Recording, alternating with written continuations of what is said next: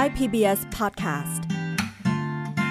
เชื่อมโลกให้กว้างไกล เชื่อมใจให้ใกล้กัน ชวนร่วมเดินทางไปกับเราสองคน พึ่งและพลอยในรายการเพื่อนสนิทค่ะ ช่วงเนี้ยค่ะ มันมีความกดดันหลายอย่างนะคะ พี่พึ่งในสังคมปัจจุบันเนี่ย ไหนจะหางาน ไหนจะหาเงิน ไหนจะข้าวของแพง คนเราเครียดกันเยอะนะคะ อืม แล้วพอคนเครียดกันเยอะแบบนี้เนี่ย สิ่งที่ตามมาเลยก็คือเรื่องของการบำบัด ใช่แล้ว มีการบำบัดหลากหลายรูปแบบมาก ๆ เลยนะ ในปัจจุบันมีอะไรบ้างอะมีนวดบำบัดนะอืมมีกลิ่นบำบัดอ่าใช่ สมพรต้องเป็นกินบำบัด ไม่ใช่กลิ่นบำบัดกินบำบัดอืมธรรมชาติบำบัดนะคะ แล้วก็ศิลปะบำบัดก็มีหลายรูปแบบมากเลยน้องพลอยอ๋อพูดถึงศิลปะบำบัดเนี่ยพลอยว่าอันนี้มันดูเหมือนจะใกล้ตัวนะ เพราะว่าศิลปะเนี่ยมันมีหลายอย่างใช่ไหมคะใช่แต่พอพูดว่าเป็นศิลปะบำบัดเนี่ยมันหืมมันคืออะไรศิลปะบำบัด จริง ๆ เราก็เคยลองทำกันไปบ้างแล้วนะ อย่างตอนทำมันดาร่าก็เป็นหนึ่งในศิลปะบำบัดนะอ่าอ่าก็คือว่าศิลปะอะไรก็ตามรอบๆตัวเราที่ มันทำให้เรารู้สึกผ่อนคลายขึ้นอย่างนี้ไหม จริง ๆ ตอนทำมันดาร่าอาจจะไม่ผ่อนคลายมันทำให้เราแบบมีสมาธิมีจิตใจจดจ่อออ่ามคือการบำบัดมันอาจจะไม่ใช่แค่ผ่อนคลาย มันจะเป็นเรื่องของความสงบคำว่า บำบัดเนี่ยพี่คิดว่ามันก็ค่อนข้างจะกว้างเหมือนกันอืมว่าอืมเราอะต้องการบำบัดอะไร เช่น ถ้าเรารู้สึกว่าบำบัดน้ำเสีย ถ้าเรารู้สึกว่าจิตเราแบบฟุ้งซ่านมากเลยเราใช่ก็ไหมต้องบำบัดจิตอ่ากังวล วิตกกังวล มันดาร่าอาจจะช่วยได้ตอนที่อ่าเราอลดยู่กับลดควาปัมจจุกังบัวนลเออพาเราอยู่กับลายเส้น พาเราจดจ่ออยู่กับปลายปากกาอย่างเงี้ยเนาะอืมอืมอืมอืม แต่สิ่งที่เราจะมาคุยกันวันเนี้ยเป็นศิลปะบำบัดรูปแบบหนึ่งในแนวมนุษยปรัชญาค่ะ มันคืออะไรคะมนุษยปรัชญา ตอนพลอยได้ยินคำนี้ครั้งแรกเนี่ยรู้สึกว่าออกเสียงยากมากเลยนะคะ มนุษยปรัชญาเนี่ยนะคะอืมอืมหมายความว่ามนุษย์เนี่ยมีองค์ประกอบความเป็นมนุษย์อยู่เจ็ดอย่างด้วยกัน ที่ทำให้เราอะเรียกว่า มนุษย์ที่ทำให้เราแตกต่างจากสัตว์ แตกต่างจากพืช แตกต่างจากแร่ธาตุค่ะอืมองค์ประกอบเจ็ดอย่างมีอะไรบ้าง ให้ถ่าย ไม่รู้นึกถึงแต่ขันธ์ห้าตอนนี้นะคะก็จะมีส่วนของ physical body นะคะ คือเนี่ยร่างกายที่จับต้องได้อะค่ะอืมอืม etheric body คือสิ่งที่เป็น อาอยู่ข้างในก็คือการเผาผลาญการกินอาหารในแง่ etheric ก็คือเรื่องของกระบวนการของในร่างกายอ่าาอวัยวะภายในอ่าแล้วก็ astral body astral body ก็คือสิ่งที่เราแสดงออกโดยผ่านทางร่างกายอารมณ์ที่เราแสดงออก เวลาที่น้องพลอยบอกว่า ไม่ชอบใครได้ทำหน้าเบ้ โดยที่มันอัตโนมัติมาเลยอะอืมอ่าอืมอันนี้คือ astral body อืมอ่าเป็น ความรู้สึกที่แสดงออกทางร่างกายโดยอัตโนมัตินะอืมอ่าแล้วก็มีส่วนที่จับต้องไม่ได้อยู่ข้างในนะคะ ก็คือ view feel think นะ view ก็คือการที่เราตั้งใจจะทำอะไรแล้วเราทำให้มันจบให้มันสำเร็จน่ะอืมก็คือ view คือเหมือนเจตจำนงของเราเนาะอืม feel ก็คือชอบไม่ชอบ think ก็คือคิดต่อคิดไปเรื่อยที่อืมทำให้มนุษย์แบบว่าคิดวนไปเวียนมาเนี่ย ก็คือโอเคเรามีได้ส่วนของ think แล้วส่วนสุดท้ายกองบัญชาการคือ I ค่ะอืม I ก็คือ I เป็นคือตัวสั่งหมดเลยอืมว่าฉันจะคิดอันนี้ฉันจะหยุดคิดฉันนั่นเนี่ยคือมนุษย์อะมี I ค่ะ แต่ว่าสัตว์อะไม่มี I สัตว์อาจจะมีฟิสิกอลเอเทอริกเหมือนเหมือนกับเรา จริงฟังดูแล้วก็คือขันธ์ห้าที่แยกกายออกมาเป็นข้างนอกข้างในหรืออืมคล้แต่ายๆอย่างนั้อ่านแต่ว่าแนวคิดมนุษยปรัชญาเนี่ย มันทำให้เราอะได้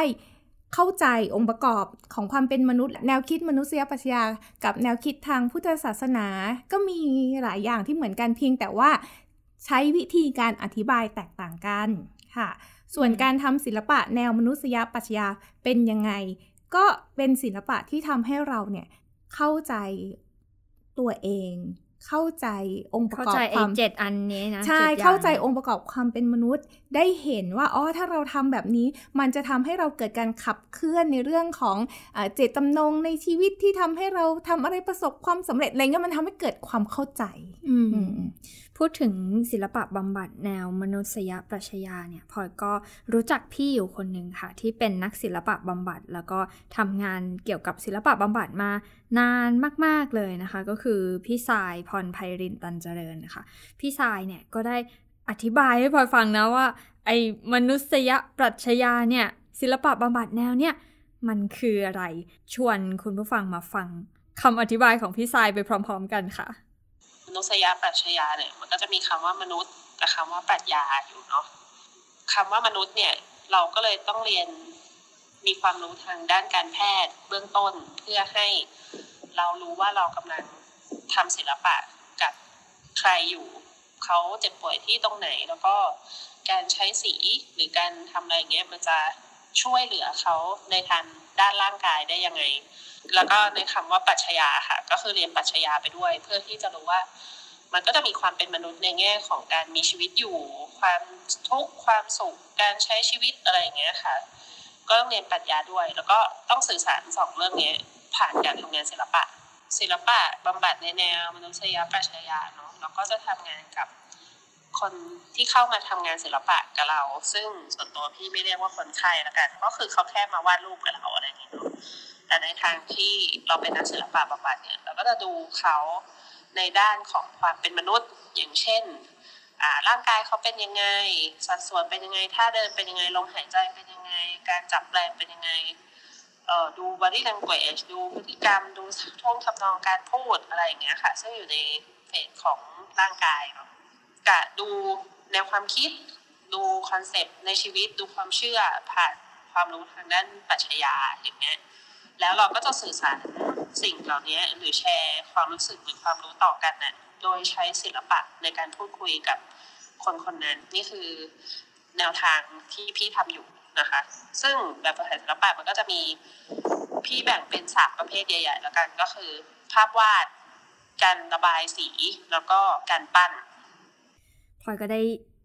พอเห็นภาพมากขึ้นเนาะว่า เออ มันมาโยงกับศิลปะยังไงก็คือมีทั้งผ่านการปั้นการวาดแล้วก็การระบายสีเนาะการเลือกใช้สีต่างๆ ซึ่งก่อนหน้านี้ตอนพี่พิ่งอธิบายมาเนี่ยพอก็ยังนึกไม่ออกนะว่าไอไอเจ็ดอย่างเนี้ยแล้วมันจะไปโยงกับศิลปะยังไงได้บ้าง ใช่ แล้วพอเราทำ ศิลปะอย่างปั้นว่าถ้าเราเป็นปั้นทั่ว ๆ ไปอะน้องพลอย เราก็อาจไม่ได้มองเห็นหรือว่าเข้าใจองค์ประกอบความเป็นมนุษย์มากเท่ากับการที่เราอะทำศิลปะที่เฉพาะเจาะจงไปในในทางมนุษยปรัชญาเพราะว่าคือเขาให้เราอะเข้าใจความเป็นมนุษย์มากขึ้นอย่างเงี้ยค่ะเพราะว่ามันแล้วแต่แต่ละคนเนี่ยจะถนัดที่จะใช้ศิลปะแบบไหนชอบแบบไหนแล้วก็เหมาะที่จะทำศิลปะแบบไหน เพราะว่าอะอย่างตัวพลอยเองนะพลอยไม่ชอบปั้น เพราะว่าดินน้ำมันมันเหม็นอืมเออ แต่ถ้าเกิดสมมติไปเปลี่ยนดินน้ำมันอะให้มันเป็นดินญี่ปุ่น หรือดินอะไรที่มันมี t e x t อร์ที่มันต่างกันอะพลอยก็เคยลองเล่นของวิสัยมันมีดินอะไรก็ไม่รู้ เป็นเหมือนหนึบหนึบหนึบหนึบดึงออกมา แล้วก็สามารถ ปั้นแล้วก็แห้งเลยอืมแล้วก็ปั้นได้ใหม่อย่างเงี้ยเออมีมีดินหลายแบบมากอะพอพอลองเล่นแล้วก็รู้สึกว่าเฮ้ยการปั้นมันมันสนุกขึ้นมพอเราชอบมันเนี่ย มันการบำบัดมันก็เกิดละเกิดความสนุกเกิดความผ่อนคลาย อืมอืมแล้วก็อีกอย่างหนึ่งที่พลอยไม่ชอบเลยก็คือสีอืมันเหม็นเหม็นแล้วก็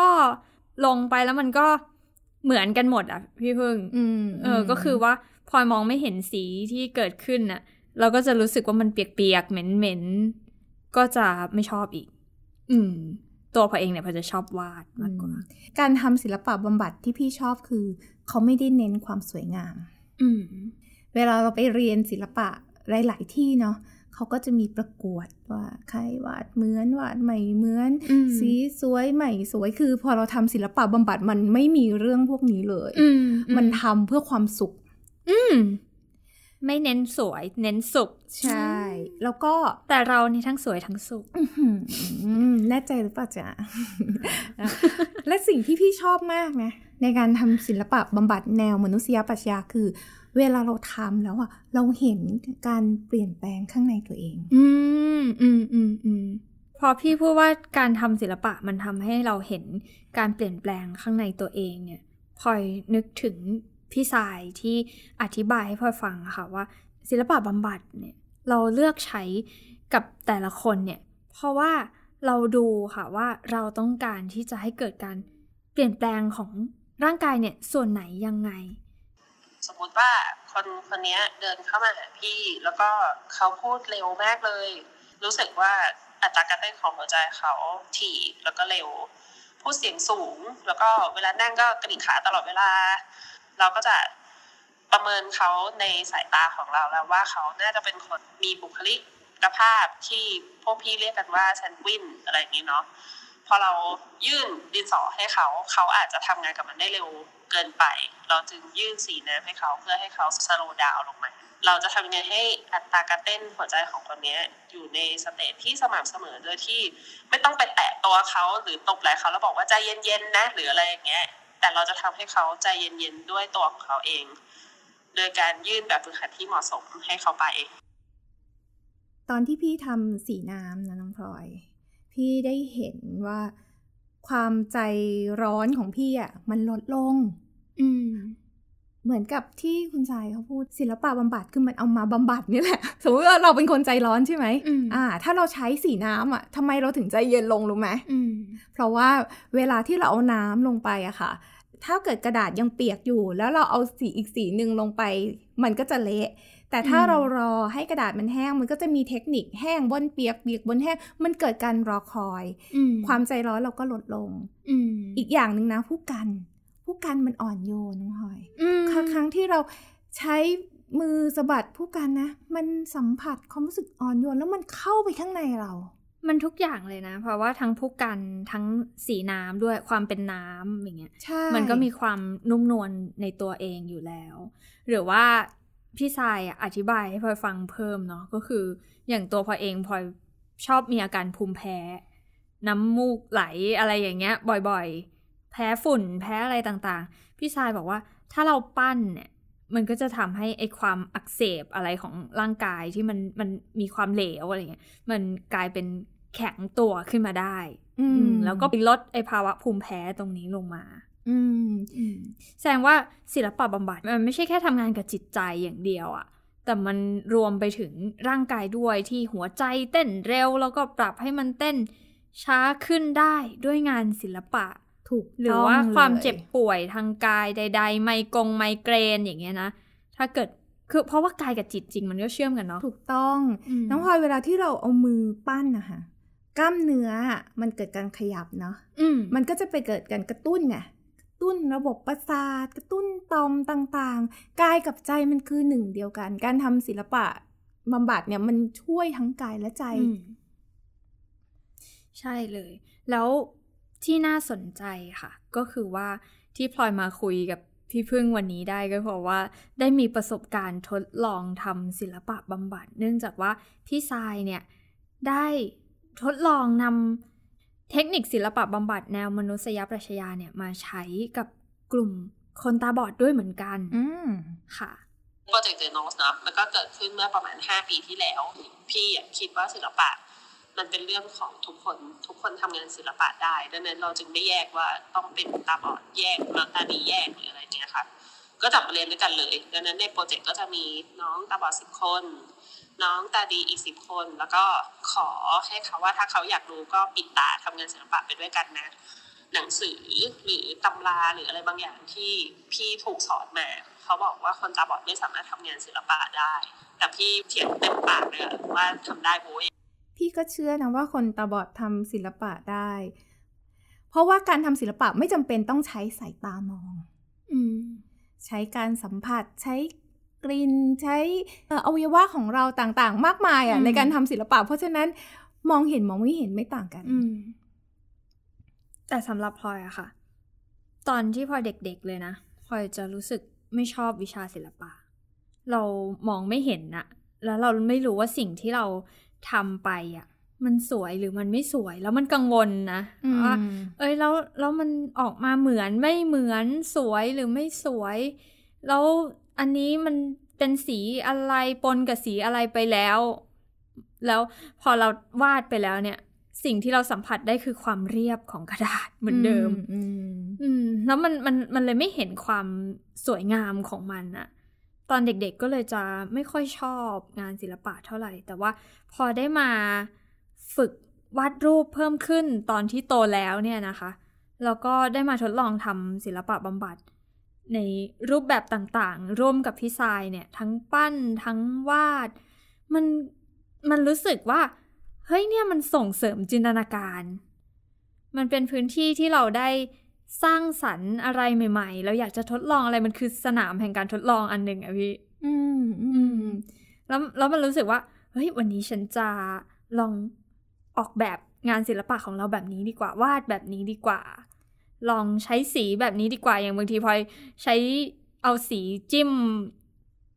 ห้านิ้วเนี่ยคนละคนละสีเลยสีไม่เหมือนกัน แล้วก็ลองลองเอานิ้วจิ้มจิ้มจิ้มจิ้มไปบนกระดาษอืมใช้นิ้วก้อยบ้างนิ้วโป้งบ้างนิ้วชี้นิ้วนางดูว่าสีออกมาเป็นยังไง พี่คิดว่าพอคนตาบอดได้มาทำศิลปะมันก้าวข้ามอย่างหนึ่งนะน้องพลอยคือความเชื่อที่ว่า เออเราทำไม่ได้หรอก เรามองไม่เห็น มันไม่ดีอะไรเงี้ยคือพี่คิดว่าพอมันก้าวข้ามตรงนี้ไปมันทำให้เกิดความเชื่อมั่นในตัวเองมากขึ้นด้วยนะ พี่สายบอกว่าอันนี้คือจุดประสงค์หลักเลย ที่พี่สายอยากจะให้คนตาบอดได้ทำงานศิลปะแบบผลที่พี่อยากให้มันเป็นคือพี่ไม่อยากให้เขาวาดรูปสวย แต่พี่อยากให้เขาเชื่อว่าเขาทำงานศิลปะได้ ถ้าเขาเชื่อว่าเขาทำงานศิลปะได้อะเวลาที่เขาอยากเป็นอะไรอะเขาจะ ตั้งใจหาวิธีทำมันให้ได้อะศิลปะมันจะสอนเขาว่า ก็เริ่มทีละ step สิเตรียมกระดาษ เตรียมสีอ่าค่อยๆจุดที่พื้น ค่อยๆ สร้าง shape นี้ขึ้นมาอะไรเงี้ย กว่ารูปมันจะเสร็จรูปหนึ่งอะมันต้องผ่าน process แบบเป็นร้อยร้อยๆอย่างอย่างเงี้ยดังนั้นถ้าเขาอยากเป็นอะไรสักอย่างอะเขาก็ต้องผ่าน process แบบนั้นเหมือนกันกว่า งานศิลปะของเขาจะเสร็จสักชิ้นหนึ่งอะเขาจะเห็น process ทั้งหมดแล้วเขารู้ว่าเขาดีที่ตรงไหนแล้วเขายังด้อยที่ตรงไหน แต่ไม่ได้บอกว่าเขาด้อยแล้วเขาจะทำมันไม่ได้อีก มันแก้ได้ มันฝึกได้ มันทำต่อไปได้ ถ้าเขาพยายามมากพอหรือฝึกมากพออย่างเงี้ยค่ะแล้วพลอยก็รู้สึกสนุกจริง ๆ นะ อย่างที่พลอยเล่าไปเมื่อสักครู่นี้เลยว่า เราเราเลิกคิดเรื่องสวยไม่สวยเหมือนไม่เหมือน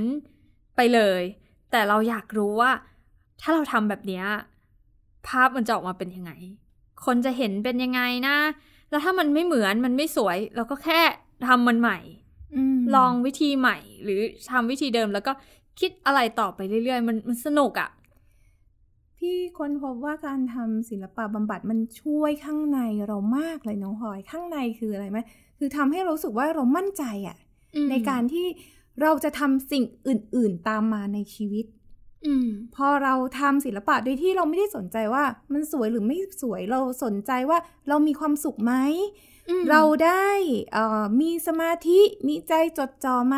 เราได้ทำมันต่อเนื่องทุก ๆ วันไหมพอเราทำสิ่งเหล่านี้ บ่อยๆ ต่อเนื่องมันมีความมั่นใจในตัวเองเกิดขึ้น มันเกิดการเรียนรู้เกิดการเอ่อ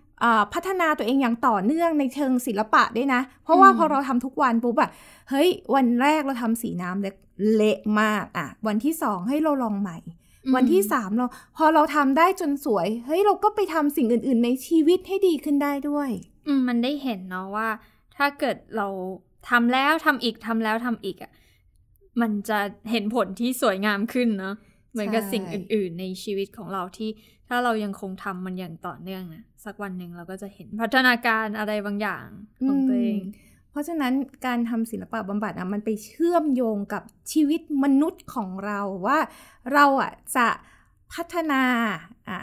ความเป็นมนุษย์ของเราเนี่ยให้มันดีขึ้นในด้านต่างๆ ได้ยังไงเข้าใจตัวเองได้ยังไง นี่อืมคือหลักการสำคัญของการทำศิลปะแนวมนุษยปรัชญาเลยแหละพลอยไม่รู้ว่าที่พลอย กำลังนึกอยู่เนี่ยมันใช่ศิลปะบำบัดแนวมนุษยปรัชญาไหมนะ แต่บางครั้งมันอาจจะไม่ได้เกี่ยวข้องกับการพัฒนาตัวเองอย่างเดียวก็ได้นะ ที่พลอยนึกถึงการทำศิลปะหลาย ๆ ครั้ง วาดรูปหลาย ๆ ครั้งเนี่ยบางที นึกไปถึงการระบายความโกรธด้วยซ้ำระบายความเศร้าอะไรต่าง ๆ ออกไป บางทีพลอยโกรธอะ่ะพลอยก็ใช้ดินสอลากลากลากลากละเลงละเลงละเลงไปเลย แบบไหนก็ได้เงี้ย เออแล้วแล้วใจเราก็ค่อยๆ สงบลงอะ่ะ มันเหมือนมันได้เอาความรู้สึกลบๆ ออกไป อืมก็เป็นอีกแนวหนึ่งนะในการบำบัดหรือมันก็คือแนวเดียวกันนี่แหละ แต่เป็นอีกวิธีหนึ่งอืมจริง ๆ มันน่าจะเป็นแนวเดียวกันแหละ แต่ว่ามันอาจจะมีหลายวิธีเนาะที่เราแบบระบายมันออกไปใช่เพราะว่าใช่พอเราใช่ระบายออกไปปุ๊บมันมีแรงอะค่ะที่เราลงไปแล้วมันก็ระบายความรู้สึกข้างในของเราออกไป ผ่านกระดาษผ่านสีผ่านอะไรเงี้ย มันคือการพาตัวเองไปสู่เอ่อความรู้สึกที่มันปลดสปมล่อยดุลไหมออทำให้เกิดความสมดุลใช่ถ้าเกิดเรารู้สึกโกรธหงุดหงิดรุนแรง เราก็เอาความโกรธนั้นออกไป สิ่งที่เหลืออยู่ก็คือความพอดีความใช่สมดุล มันคือการใช้ศิลปะเป็นเครื่องมืออืมมันไม่เหมือนกับการใช้ศิลปะเพื่อที่เราจะแบบต้องการคำชื่นชมจากคนอื่นอะไรเงี้ยนะ อันนี้มันคือการพาตัวเองให้กลับสู่สมดุลความสุขอือืมม เรียกว่าใช้ศิลปะมาดูแลตัวเอง ใช่เออเออแบบพี่ทรายอะค่ะเล่าต่อว่าศิลปะบำบัดเนี่ย มันไม่ใช่แค่ดูแลร่างกายดูแลจิตใจของของเราขณะที่เรากำลังทำศิลปะนะ แต่ว่ามันยังนำไปสู่การพูดคุย การสำรวจเรื่องอื่นๆต่อไปได้อีกด้วย โดยเฉพาะกับกลุ่มคนตาบอดเนี่ย มันสามารถนำไปสู่การมองเห็นรูปลักษณ์ร่างกายของตัวเองเพิ่มขึ้นได้ด้วย การปั้นมันทำให้เขา express มุมมองที่มีต่อตัวเขาเองว่าเขาเป็นคนรูปร่างแบบไหนอย่างเงี้ยค่ะพี่ก็ให้ดินไปก้อนหนึ่งแล้วก็อัพปั้นตัวเองให้ดูหน่อยเขาก็จะเริ่มปั้นคนหนึงก็รู้สึกว่าขาเขายาวมากคนหนึงเขารู้สึกว่าหัวเขาโตมากพอปั้นเสร็จแล้วก็พาเขาจับว่าตอนนี้เนี่ยเนี่ยเนี่ยตอนนี้ ขาเขายาวมากเลยนะ แล้วการปั้นขายาวแต่ตัวสั้นมากๆอะ มันอาจจะทำให้รูปปั้นมันเอียงหรือยืนไม่อยู่ได้ทำยังไงให้ขามันแข็งแรงขึ้น การทำแบบนั้นน่ะ มันก็จะทำให้เขารู้สึกว่าเออจริงๆขาเขาไม่ได้ยาวขนาดนั้นเขาก็จะหาสัดส่วนที่พอดีในทางบำบัดมันคือการที่ให้เขาสำรวจร่างกายตัวเองผ่านการทำงานศิลปะเนาะแล้วเขาก็จะรู้สึกว่าเขาต้อง บำรุงสัดส่วนไหน หรือว่าไปคอนเซนเทรตที่สัดส่วนไหนมากขึ้น ดูแลส่วนไหนมากขึ้นเพื่อให้สุขภาพเขาแบบแข็งแรงอย่างเงี้ยค่ะเขาก็แบบว่าเออยาวแล้วยืนไม่อยู่จริง ๆ คือเขารู้สึกว่าเขาเป็นคนตัวสูง เขาเลยปั้นขายาว แต่จริงๆแล้วคนตัวสูงเนี่ยไม่จำเป็นต้องขายาวก็ได้ เป็นคนแบบท่อนบนยาว แขนขายาวอะไรเงี้ย หรือเราก็นำไปสู่การพูดคุยว่าเออเด็กผู้หญิงอาจจะโตเร็วกว่าเด็กผู้ชายนะ เพราะว่าอย่างอย่างเพื่อนรุ่นเดียวกันอะเด็กผู้ชายก็จะตัวเล็กกว่า แล้วก็เป็นประจำเดือนนู่นนี่มีการเปลี่ยนแปลงทางร่างกายเกิดขึ้น คือไอศิลปะมันทำให้ ครูหรือผู้สอนเนี่ยไปพูดคุยกับเรื่องยากๆกับเด็กได้อะอย่างเช่นแบบมีประจำเดือนแล้วต้องทำยังไง การดูแลตัวเองเบื้องต้นคืออะไร แล้วก็การที่เขาตัวสูงกว่าเด็กผู้ชายอะไม่ไม่ได้แปลว่าเขาแบบต้องหลังเดินหลังคอมนะอย่างเงี้ยโอ้โห ฟังคุณทรายแล้ว นึกถึงตอนที่พี่เรียนปั้นร่างกายตัวเองน้องพลอย เกิดมาไม่เคยสังเกตร่างกายตัวเองค่ะ ว่าหัว แขนยาวประมาณนี้ เออเอวต้องครอบตัวนี้เราเป็นคนอ้วนคนผอมอืมการปั้นน่ะพี่ใช้ดินเหนียวปั้น อ่าซื้อมาสองก้อน ก้อนแรก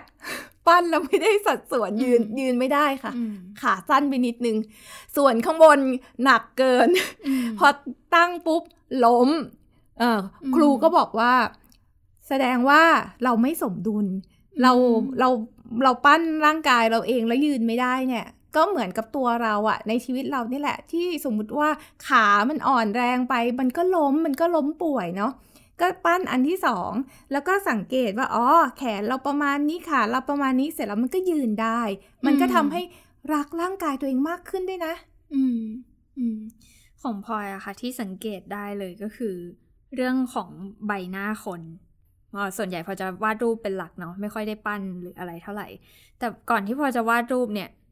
ไม่รู้เลยว่าแต่ละคนเนี่ยหน้าตาเป็นยังไง เราเคยอ่านหนังสือนะ ในหนังสือก็จะเขียนไว้ คนนี้คิ้วโกง จมูก โด่ง ปากเป็นรูปกระจับ แล้วก็ อ๋อ มันเป็นคำบรรยายหน้าตาแบบนี้แหละ แต่ว่าเราไม่รู้เลยว่าคิ้วโก่งคืออะไรอืมจมูกโด่งคืออะไร ปากรูปกระจับคืออะไร คิ้วดั่งคันสอนคืออะไร คือเราก็จำเป็นคำคำคำคำไปอะว่า เออ มันมันมีบทแบบนี้ หน้ารูปไข่หน้าเหลี่ยม แล้วก็อะไรหน้าไข่หน้าเหลี่ยมหน้ากลม คือ เราจับเราเราก็มีแต่หน้าตัวเองอืมคนเดียวอย่างเงี้ยค่ะ อืม แต่ว่าพอได้ลองวาดรูปเยอะขึ้นนะ แล้วพอวาดออกมาเนี่ย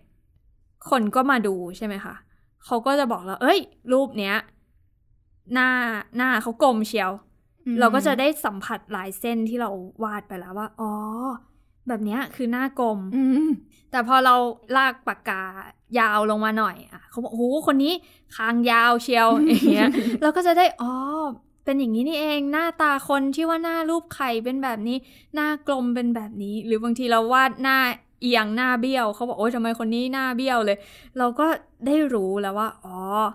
หน้าตาคนมันมันมีหลากหลายมากอืมจากจากการที่เราได้ทดลองวาดอืมมันก็เป็นสิ่งที่เราได้สำรวจอะว่า อ๋อ มันร่างกายอะมันมันมีรายละเอียดที่แตกต่างกันเยอะแยะเต็มไปหมด แต่ว่าอย่างของที่พี่สายเล่านี่ก็คือมันนำไปสู่การที่ ได้ดูแลร่างกายตัวเองได้อย่างถูกต้องเหมาะสมตามสัดส่วนด้วยเนาะอย่างเช่นอ้วนเกินไปก็จะได้ไปลดน้ำหนักอืมอืมคือคุยกันมาถึงตอนนี้แล้วเรารู้เลยว่าศิลปะนี่เข้าถึง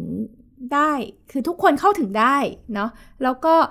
ทำให้เราเข้าใจตัวเองมากขึ้นด้วย ใช่ไหมอืมอืมเนาะเรามาชวนคุณผู้ฟังทำศิลปะกันแบบง่าย ๆ ดีไหมอืม ในช่วงปันกันนะคะพี่สายได้ฝากเทคนิคง่ายๆสำหรับคนที่อยากจะเริ่มต้นใช้ศิลปะบำบัด ช่วงปันกัน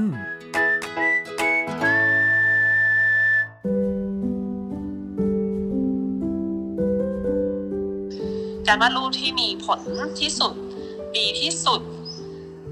ฮีลลิ่งในใจได้ดีที่สุด คือการวาดรูปอะไรก็ได้ มีกระดาษเปล่า มีดินสอแท่งเดียว ก็ได้ หรือจะมีสีสักพันแท่งก็ได้ แต่โจทย์นั้นน่ะคือการวาดรูปอิสระคือวาดแบบที่คุณต้องการ อยากจะให้มันเป็นณตอนนั้นอย่างเงี้ยค่ะ แล้วทำมันให้เป็นรูทีนอย่างเช่น ฉันจะวาด ทุกๆวันอังคารตอนสองทุ่มเนี่ยสมมตินะ แล้วทำให้ได้อย่างน้อยเจ็ดวันละกันนะ แล้วถ้าหลังเจ็ดวันน่ะจะรู้สึกได้ถึงการเปลี่ยนแปลงอะไรบางอย่างในตัวเองอย่างเงี้ยค่ะสำคัญคือต้องเป็นรูทีนดังนั้นถ้าเราทำมันไม่ได้แสดงว่าเรายังไม่เห็นความสำคัญของเรื่องนี้มากพอ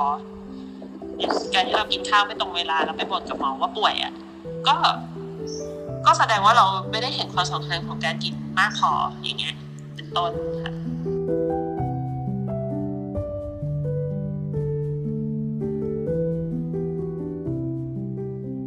อยากชวนคุณผู้ฟังมาลองทำศิลปะด้วยกันทุกๆวันนะคะ วันละนิดวันละหน่อยก็จะทำให้เรารู้สึกว่าเราได้เห็นพัฒนาการตัวเองในด้านศิลปะด้วยนะ แล้วก็ได้มีกิจกรรมที่ทำให้เรารู้สึกเบิกบานใจ แต่ว่าที่พี่สายพูดนี่ก็เป็นเรื่องสำคัญนะ ว่ามันอยู่ที่ว่าเราเห็นความสำคัญของของศิลปะหรือเปล่าอะถ้าเราเห็นว่าสิ่งเนี้ยมันสำคัญมันทำให้เราได้ดูแลตัวเอง เราก็จะเราก็จะทำมันเป็นกิจวัตรประจำวันได้เนาะแต่ถ้าเกิดเราไม่เห็นความสำคัญของมัน เราก็จะผัดผ่อนไปเรื่อย ๆ แล้วเราก็จะขาดโอกาสที่จะได้เรียนรู้อะว่า สุดท้ายแล้วศิลปะมันให้อะไรกับเราบ้าง เพราะเราจะรู้ได้อะมันก็จากประสบการณ์ของเราเองเนาะพี่พึ่ง ใช่ แต่สิ่งที่ทำให้คนไม่อยากจะลุกขึ้นมาทำเพราะคิดว่าต้องใช้เวลาเยอะใช้อุปกรณ์เยอะจริง ๆ ศิลปะเริ่มต้นได้แบบง่าย ๆ อาจจะวันละ 5 นาทีก็ได้นะคะ กับปากกาหนึ่งแท่งลากเส้นก็ได้นะน้องพลอย อืม เรามีเวลาเท่าไหร่เราก็ทำเท่านั้น แต่ขอให้เราทำเท่านั้นแหละใช่เราก็ค่ะจะได้ เรียนรู้อะไรบางอย่างได้อะไรบางอย่างจากสิ่งที่เราทำใช่เลยถ้าไม่ค่ะทำเราก็ไม่ได้นะใช่แล้วค่ะ เราสองคนก็ลาไปทำศิลปะบำบัดของแต่ละคนกันก่อนนะคะค่ะสวัสดีค่ะ สวัสดีค่ะ ถ้าเขาทำงานศิลปะจนช่ำชองเขาก็จะรู้สึกว่าการพยายามเพื่อที่จะเป็นหรือเพื่อที่จะทำอะไรสักอย่างอะมันไม่ได้ยากถ้าเขาตั้งใจทำจริง ๆ หรือถ้ามีคนมาบอกเขาว่าเอ้ยตาบอดเป็น อาชีพนี้ไม่ได้หรอก เขาก็จะหันไปเถียงว่าเป็นได้ดิก็เขาพยายามเขามีสุนทางอยู่ไม่ใช่บอกว่าไปเชื่อคนคนนั้น แล้วก็บอกว่าเออเป็นไม่ได้จริงๆมัน ติดตามฟังรายการได้ที่เว็บไซต์ thaipbspodcast.com และ YouTube Thai PBS Podcast ฟังทางแอปพลิเคชัน Thai PBS Podcast Spotify Google Podcast Podbean SoundCloud และ Apple Podcast กดติดตามเป็นเพื่อนกัน ทั้ง Facebook Twitter Instagram และ YouTube ไทย PBS Podcast แค่ฟัง ความคิดก็ดังขึ้น